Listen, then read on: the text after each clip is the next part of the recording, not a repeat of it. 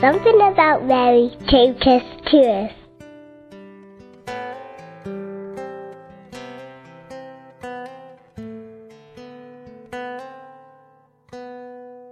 Sister Yolanda, we're in the Novena to Pentecost. If I say to you, Mary and the Holy Spirit, what leaps to mind? We think of Mary as full of grace, as a woman who is filled with the Holy Spirit, and who has responded fully to the workings of the Holy Spirit.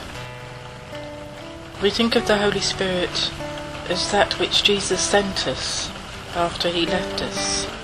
His Holy Spirit is his visible, if you like, witness still on earth today.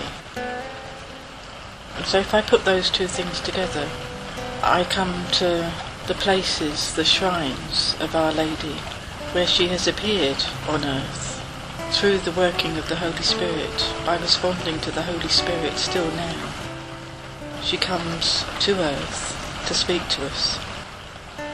And I always find it very interesting, it doesn't matter which shrine that you look at, which story of apparition you hear, Our Lady is always urging us to pray.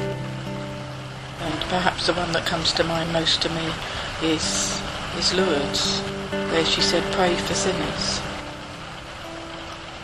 So if I put Mary and the Holy Spirit together, the answer to the equation is we must pray.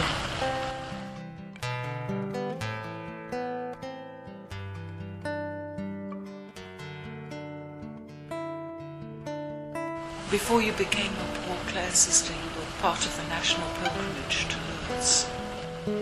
As a meeting place with the Holy Spirit, which part of Lourdes would you most identify? I think the place that anybody who goes to Lourdes will will see as very special is grotto, obviously where Our Lady actually appeared. But it is also a place of personal prayer.